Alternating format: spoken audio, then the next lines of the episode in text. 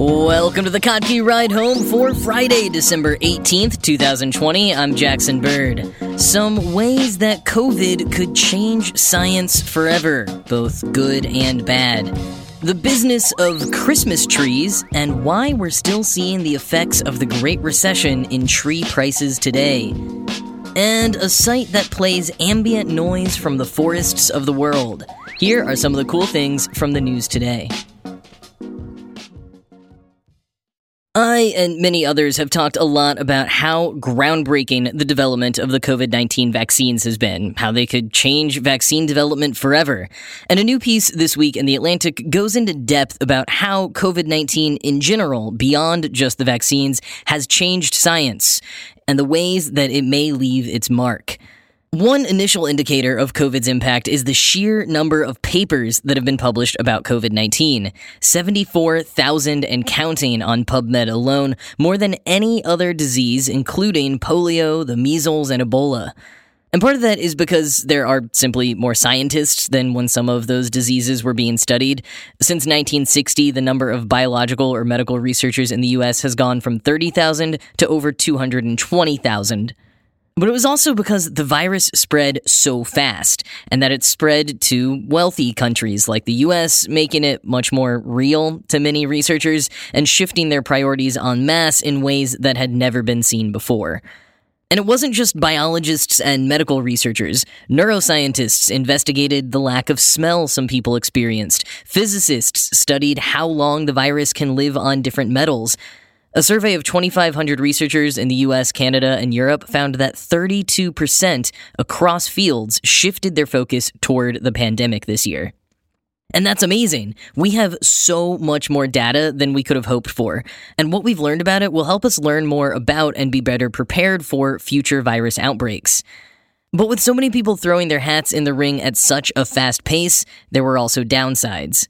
Quoting The Atlantic, Flawed research made the pandemic more confusing, influencing misguided policies. Clinicians wasted millions of dollars on trials that were so sloppy as to be pointless. Overconfident posers published misleading work on topics in which they had no expertise. Racial and gender inequalities in the scientific field widened. End quote. And just to put a footnote on that last point, multiple studies found that men were publishing more papers on COVID 19 than women towards the start of the pandemic. Quoting The Atlantic, the proportion of papers with women as first authors fell almost 44% in preprints relative to 2019. And published COVID 19 papers had 19% fewer women as first authors compared with papers from the same journals in the previous year. Men led more than 80% of national COVID 19 task forces in 87 countries. Male scientists were quoted four times as frequently as female scientists in American news stories about the pandemic. End quote. And the cause of that was suspected to be a number of things. Women being more likely to be charged with childcare, as well as more likely to end up being the caretaker for a sick relative. Women professors also tend to have more teaching responsibilities and are turned to by students for emotional support more often than their male counterparts. All things there were much more of during the start of the pandemic, and women can sometimes be more risk averse, not jumping in and towards publication with quite as much bravado. Meanwhile, black, Latino, and indigenous scientists were more likely to lose family members, to be grieving and organizing during the height of the Black Lives Matter protests, and then asked to help their institutions solve racism on top of their usual work. As we saw time and again this year, the virus shined a sharper light on inequities we've often ignored too readily. And whether we will heed that finding as we move forward remains to be seen, and The Atlantic shared several other ways COVID 19 has affected science, both for good and for ill, depending on what we choose to do with it. Here are a few examples. Emerging disease researchers have new attention and respect that they haven't faced before, which will hopefully lead to continued funding. And with so many people around the world from different fields working on the pandemic, new collaborations have been formed and papers are being published with global interdisciplinary teams. Scientists say it's incredibly valuable that there are so many different people to turn to now to help problem solve. And the timeline for getting a paper peer reviewed and published also shortened exponentially thanks to the increased popularity of a recent practice in the biomedical field of uploading preprints to freely accessible websites for instant feedback and dissection, as opposed to the usually months long process of peer review and editing. All of that, plus new tools and methods that weren't available during previous epidemics, means, quoting Pardis Sabeti, a computational geneticist at the Broad Institute of MIT and Harvard, we're learning about this virus faster than we've ever learned about any virus in history. End quote. And of course, the success of using the mRNA vaccine method should mean future vaccines can be made more quickly. Nicole Lurie of the Coalition for Epidemic Preparedness Innovations said, quote, I don't think the world of vaccine development will ever be the same again, end quote. COVID could also change future treatment in a positive way, especially around conditions like myalgic encephalomyelitis, or ME, fibromyalgia, and mast cell activation syndrome, illnesses which, because some of their primary symptoms are fatigue and brain fog, are often dismissed as psychological, and very little funding has been put towards them. With a growing number of researchers taking ME like symptoms of so called long COVID seriously, and with the unfortunately large number of people experiencing those symptoms and organizing themselves together, many of them being infectious disease and public health experts themselves, illnesses like ME, whether COVID caused or not, may finally get the funding and research they deserve. And while COVID itself can seem very mysterious and contradictory in so many ways, the truth is it actually acts like a lot of viral infections do. We just aren't used to seeing so many people experience it all at once. And most people with more mild symptoms of other viral infections never seek medical help or get studied. But with so many mild and asymptomatic cases being tracked and studied around COVID, we could see some huge insights into the field of viruses overall. Much like the research that was eventually funneled into HIV and AIDS was able to shed light on a number of immune diseases and treatment, so too may COVID provide a lot of answers around some of the more rare or mysterious effects of viral infections. But some of the downsides of all this progress? For one, the other research that has been neglected with all eyes on COVID misdirected funding, canceled studies, stay at home orders, and physical distancing regulations. 80% of non COVID clinical trials in the US were paused or stopped this year. Climate and conservationist studies experienced a similar interruption. Even studies on other diseases, even other coronaviruses, were stalled in ways that will take a long time to bounce back from. And between the sheer amount of money being funneled into COVID studies, as well as a sense of needing to contribute to this dire moment, some scientists dove into and crucially spoke up about issues that were outside of their regular sphere of expertise, contributing to the climate of misinformation. And even just having that freedom to pivot or having the connections to snatch up funding as soon as it became available are actions typically dominated by more senior, white, male academics. Younger researchers trying to break through, women, and people of color all saw opportunity gaps widen this year in academia. And many researchers have been aware of those gaps both within academia and outside of it, speaking up more loudly than ever before about the social issues that necessarily play a part in public health and disease prevention. Maybe this pandemic will be the turning point of connecting all of those dots and funding them equitably all together. Or maybe that's being too optimistic. Quoting The Atlantic once more, at its best, science is a self correcting march toward greater knowledge for the betterment of humanity. At its worst, it is a self interested pursuit of greater prestige at the cost of truth and rigor. The pandemic brought both aspects to the fore. Humanity will benefit from the products of the COVID 19 pivot. Science itself will too, if it learns from the experience. End quote.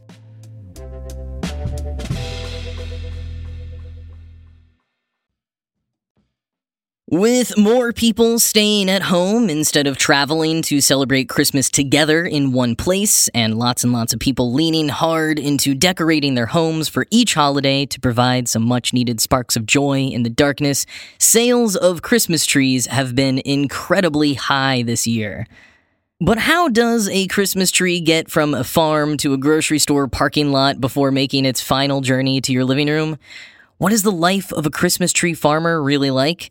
And what does the 2008 recession have to do with the price of this year's trees?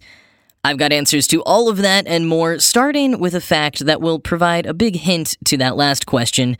Christmas trees, evergreen firs, pines, and spruces, take over 10 years to grow to the 6 feet standard for home Christmas trees. They require constant shearing to keep up their idyllic cone look, which doesn't come completely naturally, and almost all Christmas tree farms bring in income from other crops or products. The evergreens alone are not enough to maintain a company.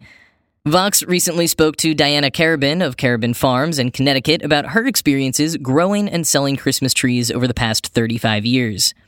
Like other Christmas tree farmers, Karabin sells other crops as well apples, bouquets, pumpkins, and products from their livestock.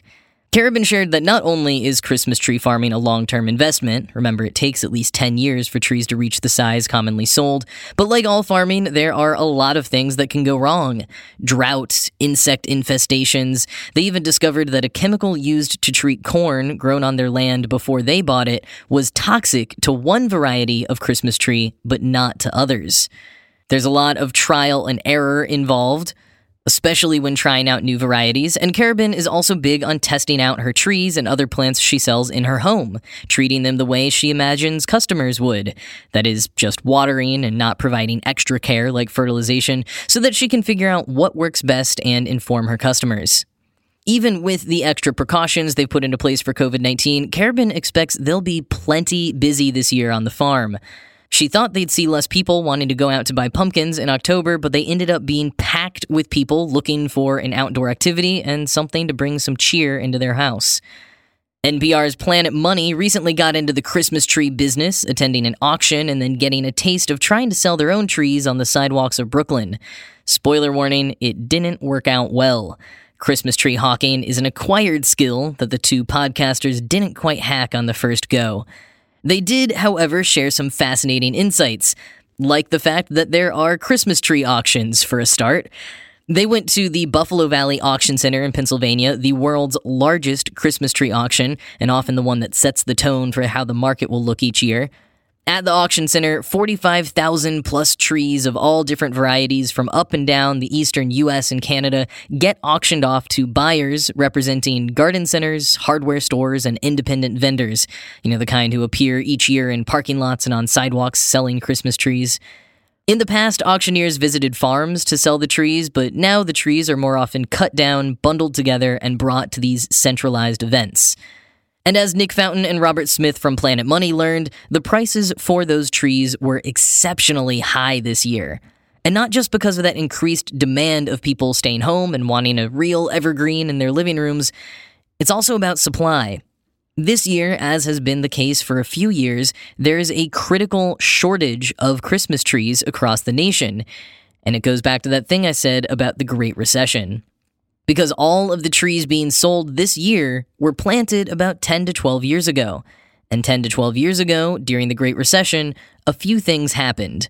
First, with no one buying real estate, with buildings being foreclosed, no one was buying evergreens for landscaping.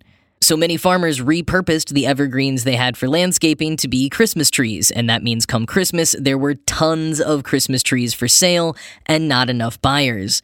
The prices were super low so low that farmers barely made enough money to stay afloat. Many of them did go under. And this caused a pattern that kept up for a few years of farms not being able to afford to maintain their trees, not having the space to plant new trees because they never cut down the old ones to take to market. So the few farms that survived and the trees that actually made it through are the ones that we're seeing this year. Now, while the high prices caused by low supply and high demand are good news for farmers this year, meaning they can stay afloat and more of them can plant more seedlings in the spring, and 10 years from now we may see another boom, it's bad news for the vendors and for customers, both of whom are paying higher prices than usual this year. So if you thought the prices were jacked up when you went to buy a Christmas tree this year, it wasn't completely unfounded. The good news is we are in the final years of this trend and the market should stabilize again soon. And if you want to hear more from Planet Money about their antics invading that auction and then trying to sell trees on their own, the link is in the show notes. One more quick thing. If all that tree talk got you pining for nature and exploration while we're all cooped up inside, check out the website tree.fm. It's a curation of the sounds of forests from all over the world. When you go to tree.fm, you're served up a random forest with an ambient sound, courtesy of the open source Sounds of the Forests project, as well as a photo and a button inviting you to donate to plant some trees via Ecosia, who partnered on the creation of the website with New Now during lockdown. You can skip ahead to the next forest if you want to keep exploring, but there's no way to manually pick which forest to listen to unless you go through all of them and make a note of the number each forest is assigned in the URL slug. But I think that's probably gaming the intent of the system a bit. Regardless, if you are a fan of ambient noise while working or just want to pretend you're traveling through a forest on the other side of the world, I recommend checking it out. Tree.fm.